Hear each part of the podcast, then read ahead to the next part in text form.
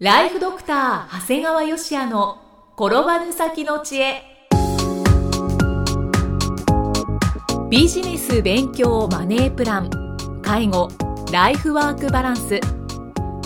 この番組では認知症専門医であり経営者でもある長谷川芳也が人生を10倍豊かにする知恵をお届けします。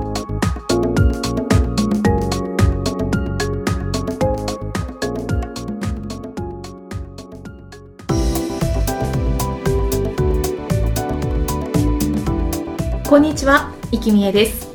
ライフドクター長谷川芳也の転ばぬ先の知恵。え今回は第74回目です。長谷川先生よろしくお願いします。お願いします。今回は寄付に関するお話ですね。そうですね、はい。まあ今年もねあのまあ今年っていうか毎年なんだけど24時間テレビなんかが行われてはい。まあこの番組での呼びかけ以外にもまあ皆さん結構寄付することって多いじゃないですか。はい、でも皆さんね寄付する際にね寄付することはいろいろ考えるんだけど、うんその寄付したお金がどんな使い方されるかってことを気にされたことがありますかっていうところね。う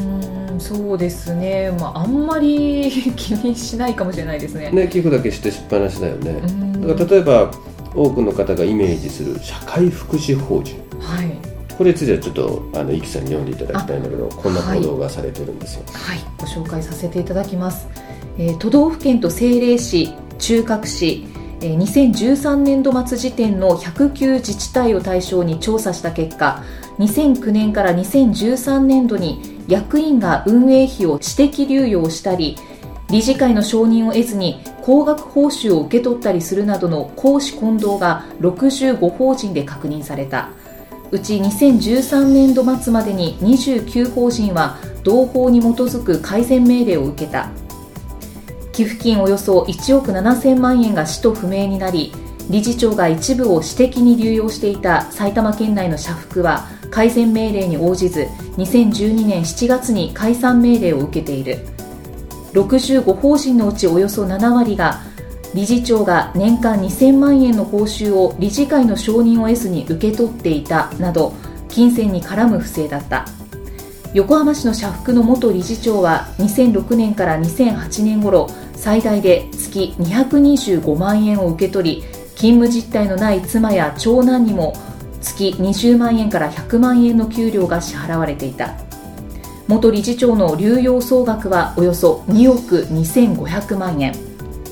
横浜市は社福への通知文書で理事会が機能しておらず不適切な支出を抑止できなかったと指摘した。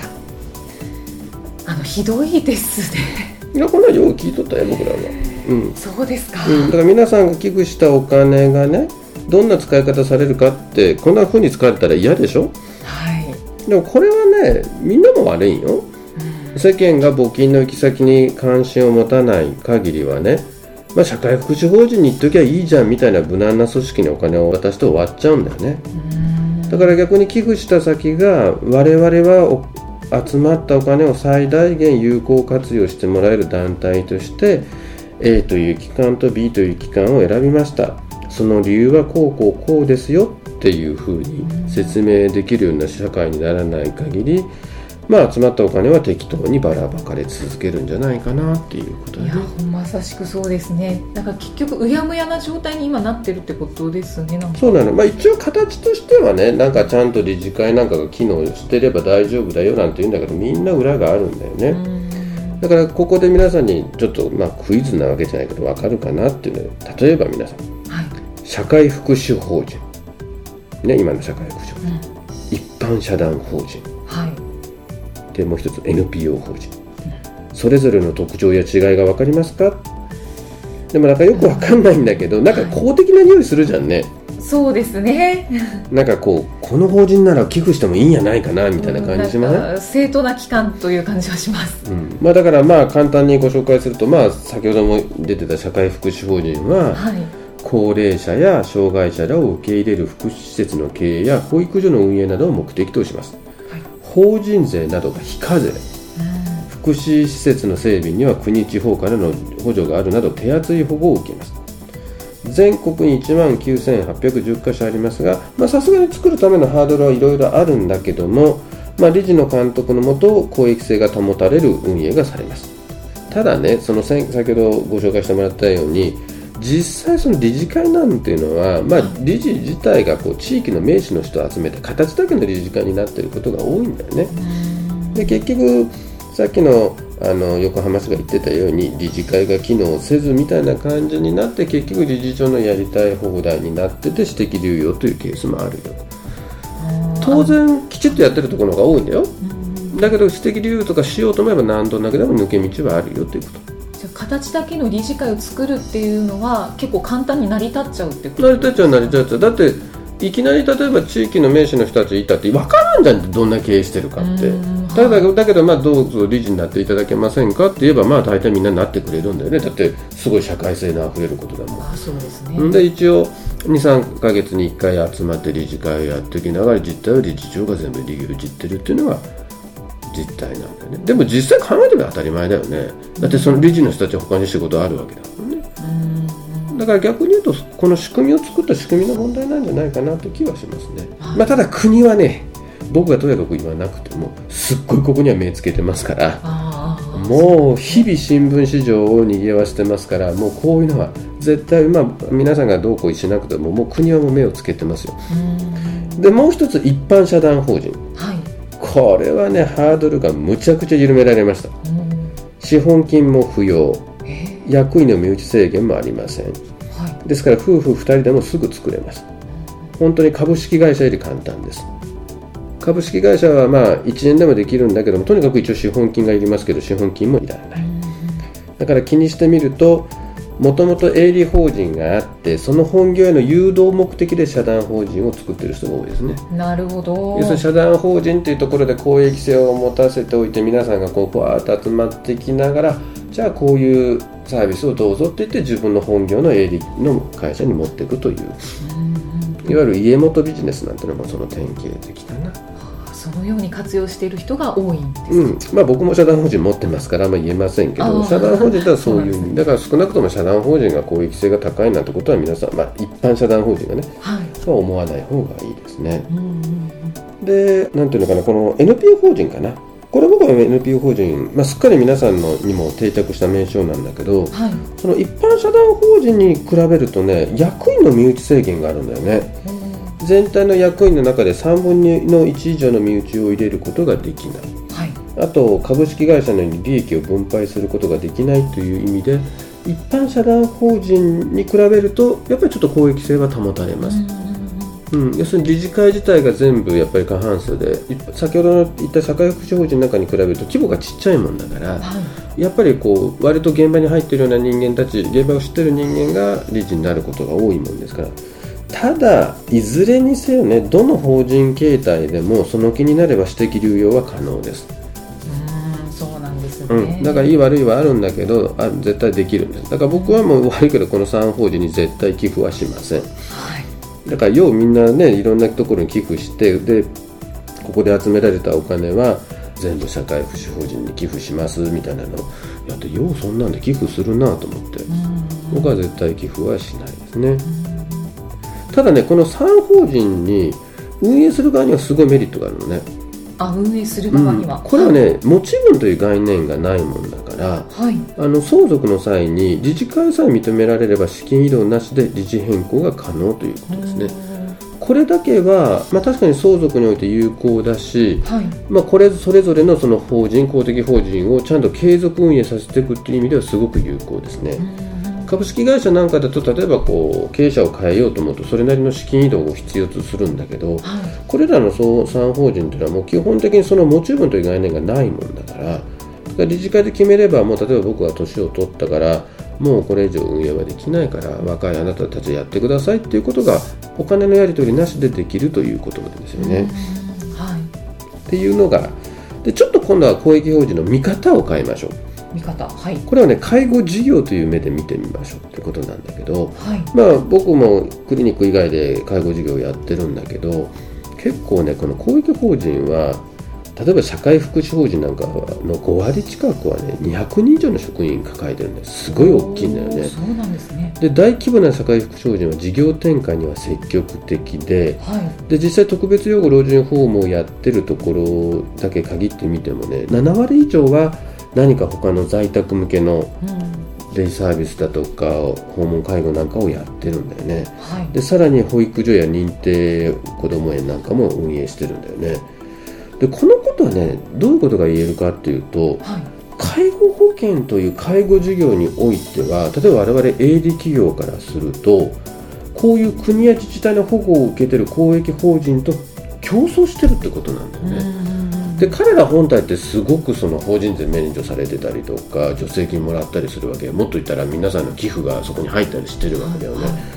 そういうところと我々営利法人は何の助成金もないわけです、うん。で当然儲かったら税金も払ってるという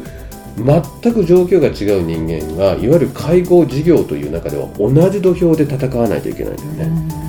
だからこれすごい実は批判は出てるんだよね。かなり差はありますよ差ねはあるよそれ。はだって非課税なんですよねそうなんです。法人税が。でさらにいろいろ例えば僕らすごい心頭く頭くるなんて言っちゃいけないけど例えばそういうとこって例えば寄付でもらった車ですなんて使ってるわけですよ。皆さんの24時間テレビでもらったってそういうの使われてるわけ。うちら自分で買うわけですよね、はいはい。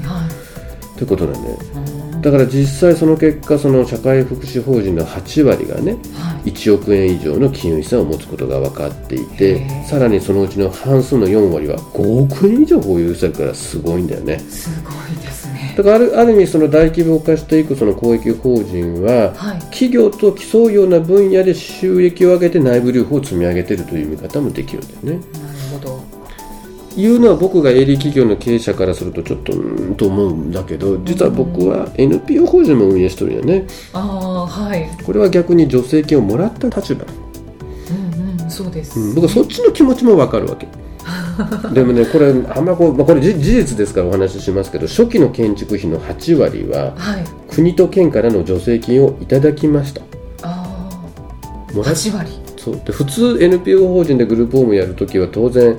自分でお金用意しなあかんわけだけど僕は NPO 法人ということで寄付をもらったんです寄付と国からね。そうなんですね。で残りの2割はまた国の融資で極めて低い金利で借りたんですね。はい。でもうすでに借入金も返済しましたし。で NPO 法人の場合は減価償却もできるもんですからだからもう本当に NPO 法人は利益自体は少額でも現金は残っていくんだよね。だからそういった面でいくとこうそういう助成金をもらってない一般の営利企業のグループホームってどうやって経営してんだろうというぐらい大変だなと思うわけですあねー。だから先ほどは営利企業の立場から公益法人公平やないって言いながら逆に公益法人の立場からいると、はい。みんなどうやって頑張ってるんだろうという目で僕は両方の見方ができてしまうんだよね。うん。だからちょっと複雑な思いなんだね。でも NPO 法人とうん。社会福祉法人はまた全然違うんまあ、違いますけど公益法人という点では似てはいますよね、要するに国から助成金をもらってるという立場でいけば似てますよね。うん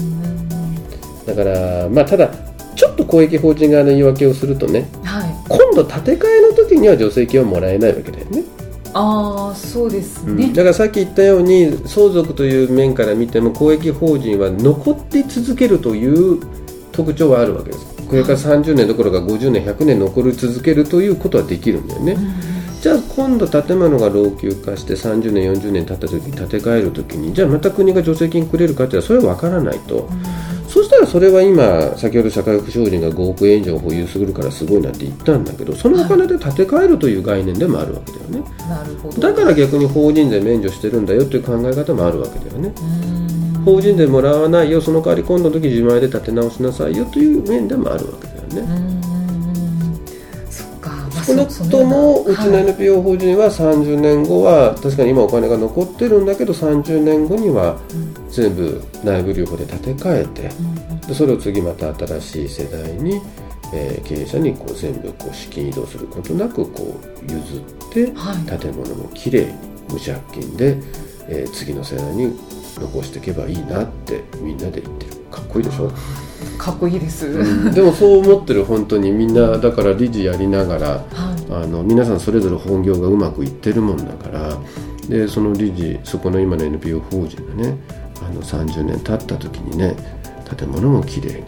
してで新しい経営者に移せればいいなっていうふうに思っているね。だからそういう気持ちを持っていけば今日いろいろ問題を挙げた公益法人も悪くはない。うんうん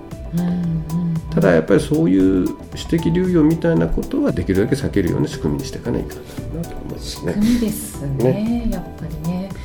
まあでもこれは寄付をしなくても全く問題はないなというふうにも思いました、ね、そうですね。だからあの僕はやっぱりこれから皆さんがね、はい、あの寄付する前にこの集めたお金はどこに寄付されるんですかって言うといえ？あの公益法人である社会福祉法人ですなんて言われたらやめとこうと思った方がいいかもしれない、はい。うん、この3つの公益法人ですね。はい、はい。まあ、しっかり吟味した方がいいということですね、はい、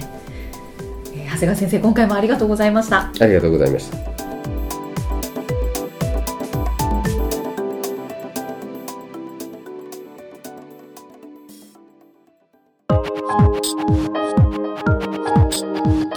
送はいかがでしたか？番組ではご感想や長谷川よしあへのご質問をお待ちしています。番組と連動したウェブサイトにあるホームからお申し込みください。URL は